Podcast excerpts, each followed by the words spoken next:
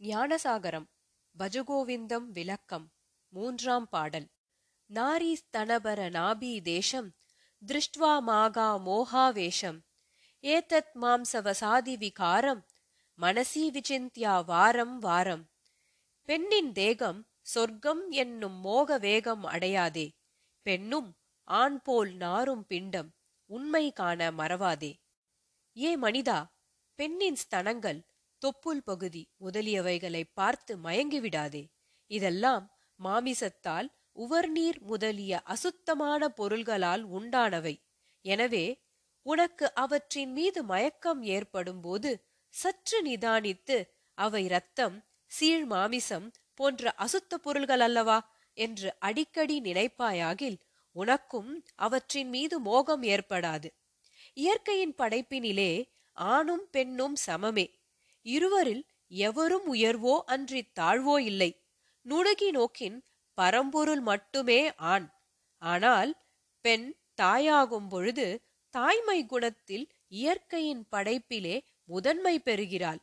ஆணிற்கோ அன்றி பென்றி பெண்ணிற்கோ இயற்கையின் இயக்கத்திற்கு ஏற்ப உருவத்தில் மாற்றங்கள் காணப்படுகின்றது. இஃது இயற்கையின் விதி. இதில் மயங்குதற்கு ஏதுமில்லை உயிரின் உயிராக இருக்கும் ஜீவாத்மா ஒன்றே இருவருள்ளும் அது சாட்சி பூதமாக எவ்வித மாற்றமும் இன்றி ஒளிர்கிறது. இந்த அரிய நுட்பத்தை உணராது ஒரு பாலார் மற்றொரு பாலாரால் ஈர்க்கப்பட்டு இச்சையின் உந்துதலினால் ஆட்டுவிக்கப் பெற்று அறநெறிகளை முற்றிலும் புறந்தள்ளி புலன்களின் ஆதிக்க வெறியினால் அழிகின்றோம். பெண்கள் இயற்கையாகவே கைவரப்பெற்ற கட்டுப்பாட்டு உணர்வினால் தனது உணர்வுகளை நெறிப்படுத்தி உணர்ச்சிகளை வெளிக்காட்டுவதில்லை. ஆனால் மாறாக பெரும்பான்மையான ஆண்கள் உள்ளத்தே எழுகின்ற அசுர உணர்ச்சிக்கு அடிமையாக மாறுகிறார்கள். பட்டினத்தாரும் தில்லையம்பலனே பருத்த மூங்கிலை போன்ற தோலையுடைய விலைமாதர் மங்கையர் பொருளுக்கும் பொன்னுக்கும் காசு பணம் ஈட்டுவதற்குமே பெரிதும் வருகின்றனர் என உணர வைத்து என் ஆசைகளை ஒழிப்பாய் என்றும் வேண்டுகிறார். இக்கூற்றினால் இம்மகான்கள் பெண்களை வெறுப்பவர்கள் என நினைக்க கூடாது அவர்கள் பெண்களை போகப் பொருளாக எண்ணாது காண்கின்ற கடவுளாக கண்டு அவர்களை பூஜித்தவர்கள். அப்பெருமக்கள் அன்னையின் பிரிவை எண்ணி கதறி புனைந்த பாடல்களை படித்தால் கல்மணமும் கசிந்துருகும். பெண் புனிதமானவள்.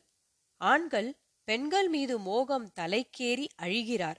பெண்களில் பலர் அவர்களுக்கே உண்டான இலகிய மனத்தால் வளைந்து கொடுக்கிறார்கள். குற்றம் அவர்கள் பால் அல்ல. பெண்ணின் மேனியை காமத்தீனியாக பாராது இறைமைக்கு கூட்டிச் செல்லும் தோழியாக கருதுவோம். மோகத்தின் வேகத்தில் வீழ்ந்த ஆண்களை திருத்தி மகானாக்கிய பெண்கள் எத்தனையோ? ஒரு மனிதர் மனைவியின் மீது அவளின் இளமையின் மீது அளப்பரிய காதல் வெறி மிக்கவர் ஒரு முறை மனைவி தன் பிறந்த வீடு சென்றிருந்தார். அப்பெருமகனால் தனிமையை தாங்க இயலவில்லை. நடு இரவிலே எப்படியாவது தனது மனைவியினை காண வேண்டும் என உந்துதல் எழுந்தது. பெருமழை அதனால் தெருவெங்கும் நீர் பெருக்கு அதை அவர் பொருட்படுத்தவே இல்லை. கொட்டும் பேய் மழையின் ஊடே கிளம்பிவிட்டார். இடையிலே காட்டாறு கும்மிருட்டு அக்காற்றிலே வெட்டப்பட்ட மரத்தின் பகுதி போல ஒன்று மிதந்து வந்தது. அதன் மீது ஏறி மறுகரைக்கு மனைவியை காண வந்தார். வீட்டின் பின்புற வழியாக சென்ற பொழுது மரத்திலிருந்து கிளை போல ஒன்று தொங்கிக் கொண்டிருந்தது. அதை தொத்திக் கொண்டு மாடிப்பகுதிக்கு வந்து காதல் மனைவியை கண்டுவிட்டார். அதிர்ச்சியுற்ற மனைவி இப்பேய் மழையில் எவ்வாறு வந்தீர்? என கேட்க வந்த முறையினை விவரித்தார். மனைவி காற்றாற்றையும் ஏறி வந்த மரக்கிளை போன்றிருந்ததையும் கண்டபோது இவர் தெப்பமாக பயன்படுத்தியது ஒரு பிணமென்றும் கிளையென்று எண்ணி ஏறியது மலை பாம்பென்றும் கண்டதும் நெஞ்சம் பதறி பெண் இன்பத்தில் மேல் கொண்ட பற்றில் சிறிதளவாவது ராமர் மீது வைத்திருந்தால் பிறவியாம் பெருங்கடலை நீந்தலாமே என கண்ணீர் விட்டழுதார் கங்கையினும் புனிதமான அக்கண்ணீர் துளி இவரை மகான் துளசிதாசராக மாற்றியதென்பார். இல்வாழ்க்கை இறையானையாக கருத வேண்டும். பெண் மேனியை அம்பிகை வாழ்விடமாக கருத வேண்டும் என்றே ஆதிசங்கரர் அருளிச் செய்கிறார் இப்பாடல் மூலம். மீண்டும் அடுத்த பாடலில் சந்திப்போம் நண்பர்களே. நன்றி.